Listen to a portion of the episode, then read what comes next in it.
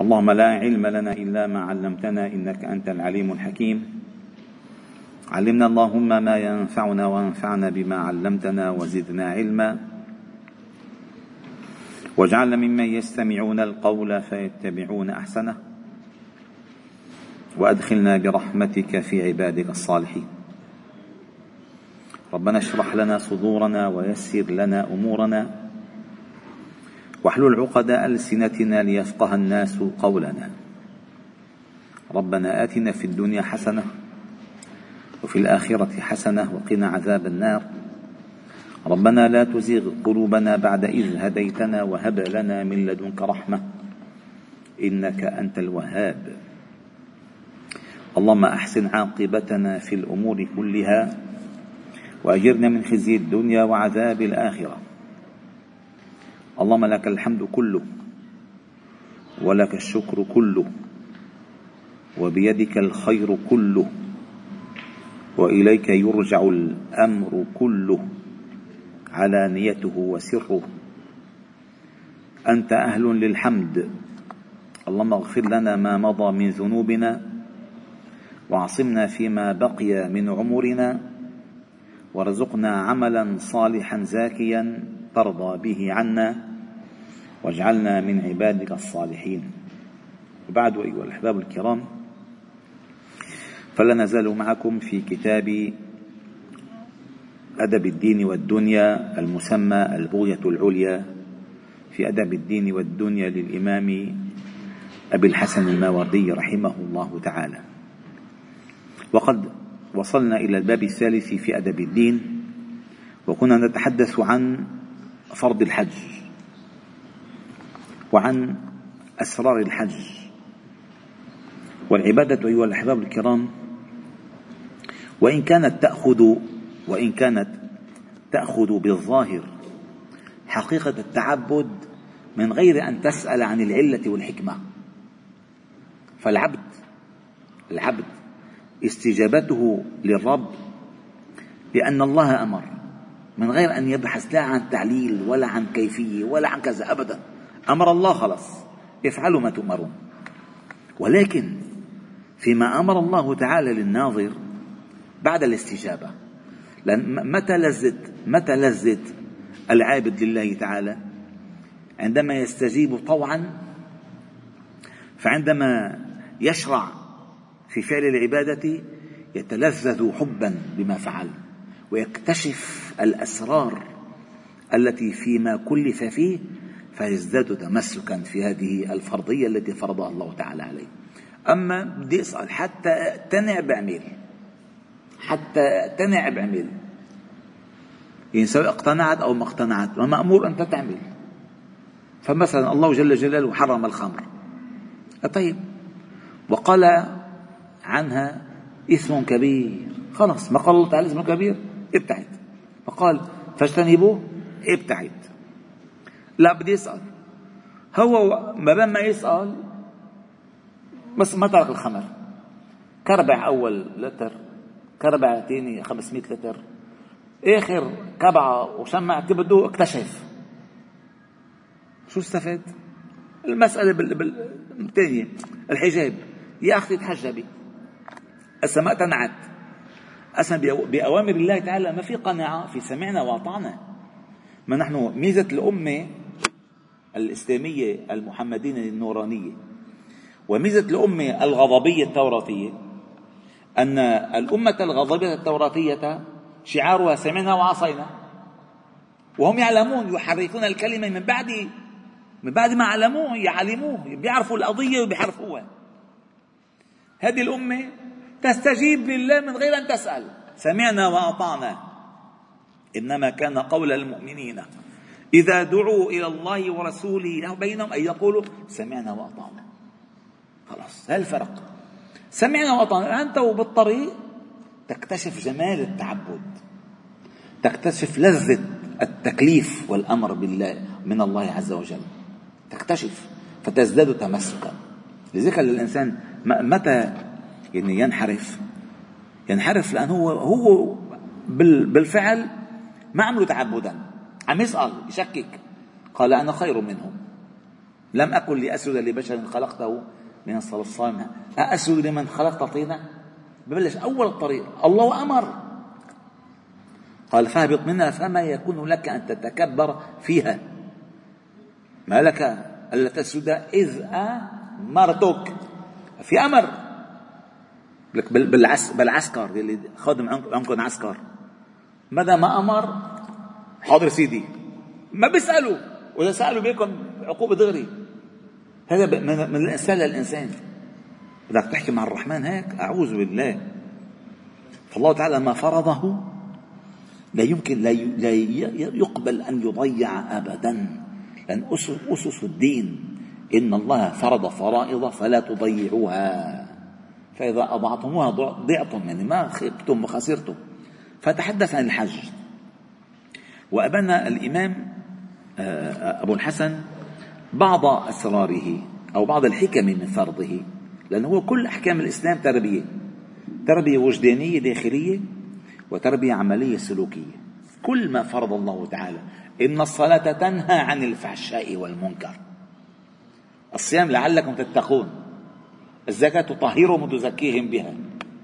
إذا كل الأعمال هي مردودة فعلي داخلي وجداني وعملي سلوكي.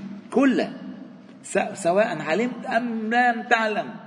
كتب عليكم القتال وهو كره لكم. وعسى أن تكرهوا شيئا وهو خير لكم. وعسى أن تحبوا شيئا وهو شر لكم. والله يعلم وأنتم لا تعلمون. لا تعلمون. فقال الإمام ثم فرض الحجة فكان آخر فروضه. هذا الكام سطر ذكرناهم بس بنعيدهم مشان نلحق بالقافلة. فكان آخر فروضه لأنه يجمع عملا على بدن وحقا في مال فهي عبادة بدنية وعبادة مالية. فجعل فرضه بعد استمرار فروض الأبدان وفروض الأموال ليكون استئناسهم بكل واحد من النوعين ذريعة إلى تسهيل ما جمع بين النوعين.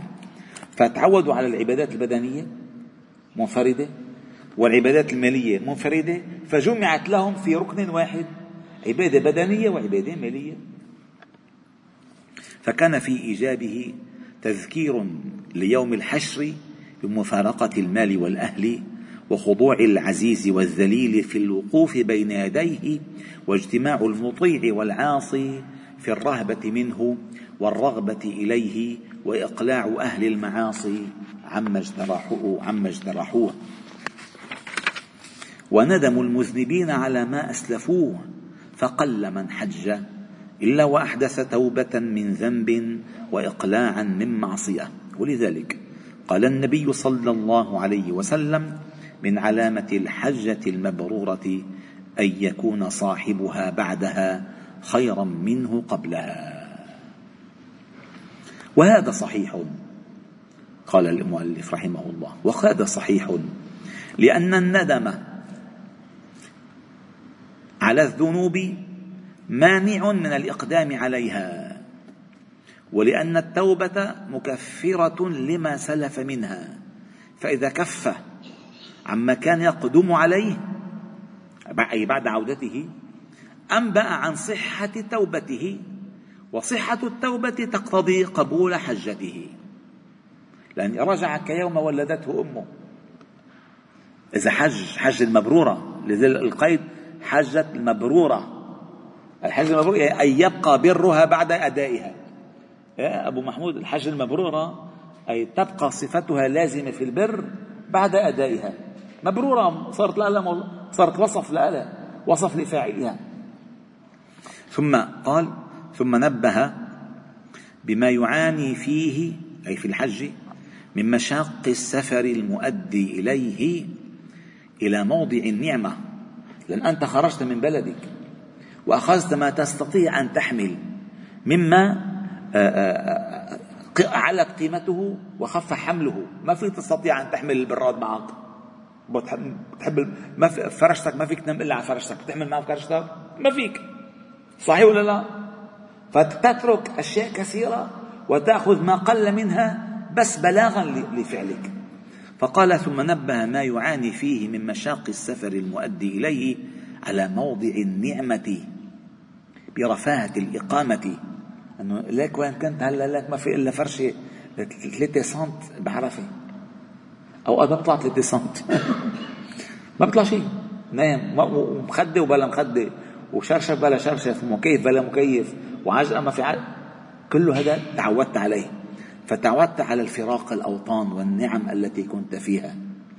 فقال و أنست وأنست الأوطان.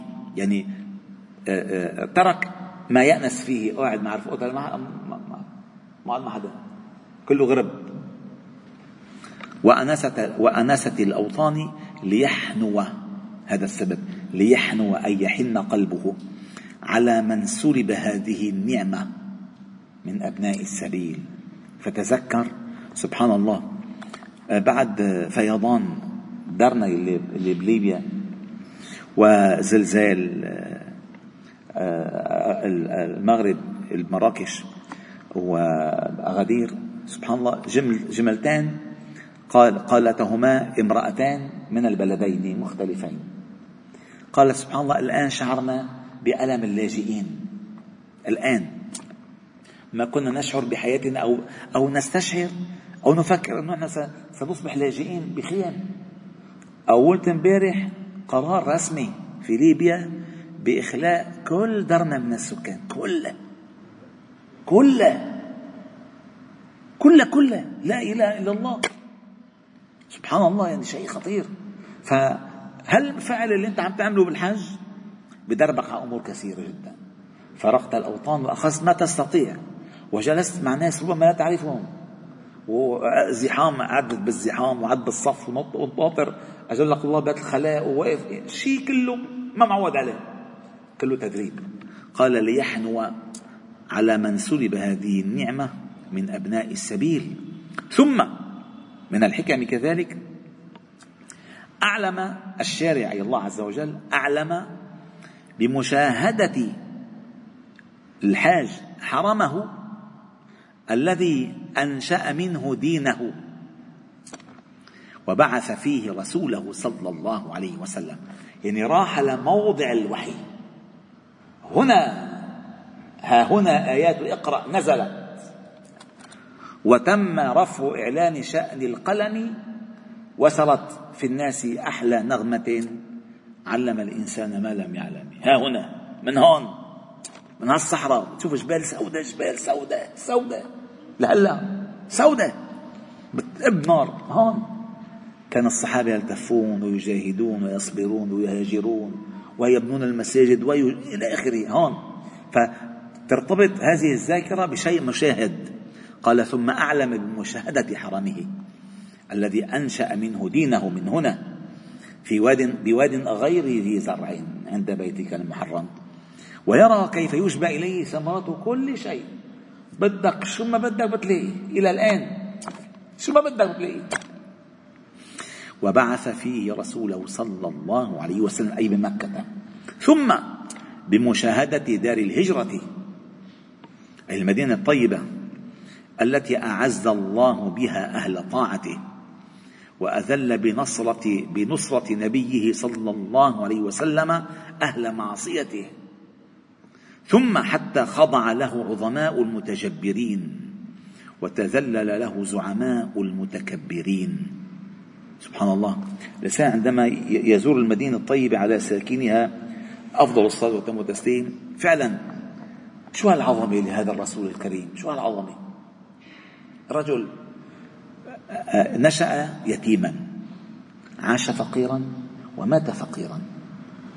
يتنافس كل أهل الأرض بس حتى يقول له السلام عليك يا رسول الله. على مر الزمان منذ أن دفن إلى الآن. وبس هيك. وصل لي السلام عند الرسول. يعني كل واحد رايح على الرسول وياخذ معه شي 100 سلام من الحرم. شو هالعظمة؟ هذه من عظمة؟ والله عظمة. ولكن حياته كانت كثير بسيطة. وفعلا كان كل مكابدة ما ارتاح أبدا. ما شاف الراحة أبدا. منذ أن بعث إلى أن قبض وكانت المكابدة والمجاهدة عنده ليل نهار. إن كان في طاعته لربه ومولاه حتى تفطرت وتورمت قدماه وإن كان في دعوته الناس إلى ربهم وتعليمهم دينهم وإن كان في مجاهدته أعداءه. وفي صد المكيدة للمنافقين واليهود ما ارتاح أبدا. بس شوفوا الجزاء العظيم. شوفوا الجزاء العظيم؟ أول السنة أو من كم شهر كنت كنت في العمرة. فعاملين معرض معرض جديد اسمه مفتتح. مفتتح إلى الآن. فتحوا, فتحوا بعض أجزائه. الجزء المهم اسمه ما افتتحوه. بس سبحان الله المدير المركز قال أنا سأريك ما سنفتحه ما سنفتحه بعد حين. عاملين مجسم لبيت للنبي صلى الله عليه وسلم. مو مجسم كرتوني؟ بتفوت أنت طريقة معينة بتفوت على غرفة. هذه الغرفة فجأة ستكون هي غرفة النبي صلى الله عليه وسلم. من أول ما أنشئت كيف ازداد فيها الأساس؟ كيف كيف نام؟ كيف حط كان محل ما يتوضأ محل ما يشرب؟ كيف كان سريره؟ كيف كان فراشه؟ بعدين فجأة بتضل ماشي بالزمان ويتغير تتغير عليك الأحوال. وكيف أصبح قبره صلى الله عليه وسلم. يا الله. يعني بتعيش فيه 13 10 سنوات. منذ أن بني له في في آه، آه، يمين المسجد أو شمال المسجد. شيء خطير. فبتتذكر المسألة العظيمة وترى الناس كلها عجم عرب هند هند صين أوروبيين الروس آه السلام عليكم يا رسول الله. صلى الله عليه وسلم. هذه العظمة. والله هذه العظمة. الله تعالى قال إنا أرسلناك شاهدا ومبشرا ونذيرا وداعيا إلى الله بإذنه وسراجا منيرا. الله الذي جعله السراج الله جعله المنير الهادي إلى صراطه العظيم. ثم قال وتذلل له زعماء المتكبرين وإنه لم ينتشر عن ذلك عن ذلك المكان المنقطع. ولا قوي بعد الضعف البين حتى طبق الأرض شرقا وغربا إلا بمعجزة ظاهرة. لأن المعطيات ما بتقول إنه الاسلام حينتشر في الشرق والغرب. ما في شيء. جمل وخيمة وحصان ونخلة. كيف؟ معجزة ظاهرة. ظاهرة. يعني سبحان الله. لن سيبلغ قال آه، الحديث إن الله زوى, زوى لي الأرض مشارقها ومغاربها. وأراني ما سيبلغ ملك أمتي منها وإن ملك أمتي سيبلغ مشارقها ومغاربها وما زوي لي منها. ولن يبقى لن يبقى بيت وبر ولا وبر إلا وأدخله الله الإسلام بعز عزيز أو بذل دليل. أبدا. شوف معجزة. فقال إلا بمعجزة ظاهرة ونصر عزيز. فاعتبر. الآن سيتكلم المؤلف معنا لعلنا بعد ما ساق هذه المسألة عن الحج وما سبق في الفرائض قال فاعتبر.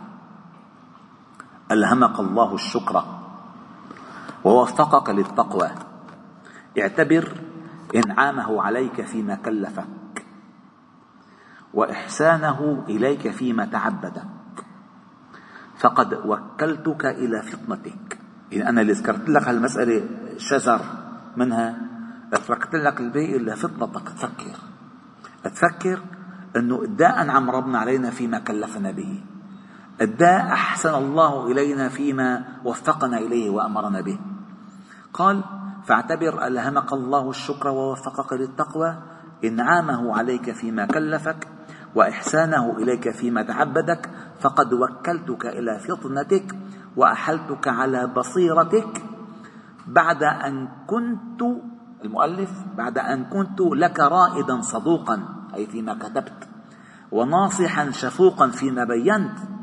هل سؤال استفزازي هل تحسن نهوضا بشكره؟ إذا فعلت ما أمرك وتقبلت ما كلفك. إن هذا هذا المطلوب. أنت شكر ربك لا يكون إلا بالنهوض بما كلفك به.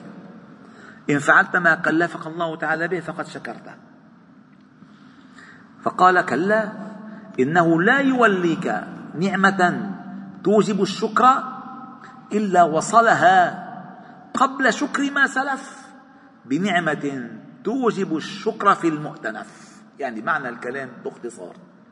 يعني ما بتلحق تبلش بشكر نعمة راحت استعملتها إلا وبتلاقي نعمة زاحمة القبل.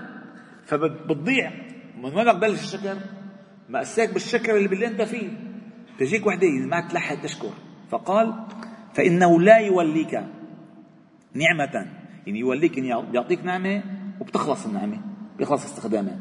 لا يوليك نعمة توجب الشكر إلا وصلها. قبل شكر ما سلف أي قبل انتهائك من شكر ما سلف بنعمة توجب الشكر في المؤتنف. الله أكبر. فعلا هذا. وقال الحسن بن علي رحمه الله تعالى ورضي الله تعالى عنه قال نعم الله أكثر من أن تشكر إلا ما أعان الله عليه. وذنوب ابن آدم أكثر من أن تغفر إلا ما عفى الله عنه. وأنشدت لمنصور بن إسماعيل الفقيه المصري رحمه الله تعالى. شوف ده قصير ده جميلة وعميقة قال شكر الإله نعمة. شكر الإله نعمة. موجبة لشكره. فكيف شكري بره وشكره من بره؟ شكر الإله نعمة. لما الله تشكر الله هذا نعمة من الله. الله أعطاك نعمة أن تشكره. فشكر الإله نعمة. موجبة لشكره. أنت لما شكرت ربك على النعمة هذه نعمة بشكرك فيوجب شكرك على الشكر اللي نعم اللي أعطاك ربنا عليها فشكر الإله نعمة موجبة لشكره. فكيف شكري بره وشكره من بره؟ الله الله. فعلا. وإذا كنت عن شكر نعمه عاجزا فكيف بك إذا قصرت إذا قصرت فيما قصرت فيما آمرك؟ أو فرطت فيما كلفك ونفعه أعود عليك ولو فعلته يعني أنت مهما فعلت لا تنقطع النعم عنك. ما النعم ربنا ظاهرة وباطنة. فشكرك لك شكره شكرك له أنفع لك. بل تشعر أنك منسجم بما أمرك. ثم قال وهل تكون إذا فعلت ذلك لسوابغ نعمه إلا كفورا؟ أي إذا ما شكرت وببداهة العقول إلا مسجورا أي بعدما أغرقك بنعمه ألا يوجب ذلك شكرك, شكرك له؟ ويوجب شكره لك أو شكرك له شكرا آخر؟ وراء بعض. لذلك ماذا قال محمود الوراق أحد الشعراء والأدباء الكبار؟ قال إن كان شكري نعمة الله نعمة علي له. في مثلها يجب الشكر فكيف بلوغ الشكر إلا بفضله؟ وإن طالت الأيام واتصل العمر إذا مس بالسراء عم سرورها وإن مس بالضراء أعقبها الأجر فما منها إلا له فيه نعمة تضيق بها الأوهام والسر والجهر. سبحان الله. ثم قال وقد قال الله تعالى في كتابه يعرفون نعمة الله ثم ينكرونها وأكثرهم الكافرون. وما بكم من نعمة فمن الله. وقال مجاهد أي يعرفون ما عدد الله عليهم من نعمه وينكرونها بقولهم إنهم ورثوها عن آبائهم أو اكتسبوها بفعالهم. مين وصى على عينه قبل ما يولد؟ مين وصى على سمعه قبل ما يولد؟ مين وصى على نطقه قبل ما يولد؟ هذه من نعم الله. اللي لو ليل ونهار ليل ونهار شكرنا الله عليها ما أدينا حقها. سبحان الله. وروي عن النبي صلى الله عليه وسلم كما أخرج الحكيم الترمذي وأبو نعيم وابن المبارك أن النبي صلى الله عليه وسلم قال يقول الله في الحديث القدسي يا ابن آدم ما أنصفتني أتحبب إليك بالنعم وتتمقت إلي بالمعاصي. خيري إليك نازل وشرك إلي صاعد. كم من ملك كريم يصعد إلي منك بعمل قبيح. لا إله إلا الله. وقال بعض الصلحاء من السلف قد أصبح بنا من نعم الله تعالى ما لا نحصيه مع كثرة ما نعصيه فلا ندري. أيهما نشكر؟ أجميل ما ينشر أم قبيح ما يستر يعني نشكر لربنا على اللي عم يستره ولا على ما ينشره. فعلا. ما بتلاقي الله ستر أكثر ما أكثر ما أعطى. فقال أصبح بنا من نعم الله تعالى ما لا نحصيه مع كثرة ما نعصيه. فلا ندري أيهما نشكر. أجميل ما ينشر أم قبيح ما يستر. فحق. على من عرف موقع النعمة أن يقبلها ممتثلا لما كلف منها وقبولها يكون بأدائها ثم يشكر الله تعالى على ما أنعم من إسدائها فإن بنا من الحاجة إلى نعمه أكثر مما كلفنا من شكر نعمه. الله تعالى اللي أعطانا إياه لأن وآتاكم من كل ما سألتموه. هنا ما سألتم أي حاجاتكم. كل حاجاتكم الله أعطاكم إياها من غير أن تطلبوها أصلا. يسأله ما في السماوات والأرض كل يوم. فالله تعالى يعطي حاجة الخلق كل يوم كل لحظة. فإن نحن أدينا حق النعمة في التكليف تفضل بإسداء النعمة من غير جهة التكليف. يعني الله الله بيعطي المزيد. مزيد شكور حليم. فلزمت النعمتان. ومن لزمته النعمتان فقد أوتي حظ الدنيا والآخرة. أي النعمة في استعمال ما أعطاه الله تعالى إياه فيما كلفه والنعمة فيما في شكره على ما أعطاه.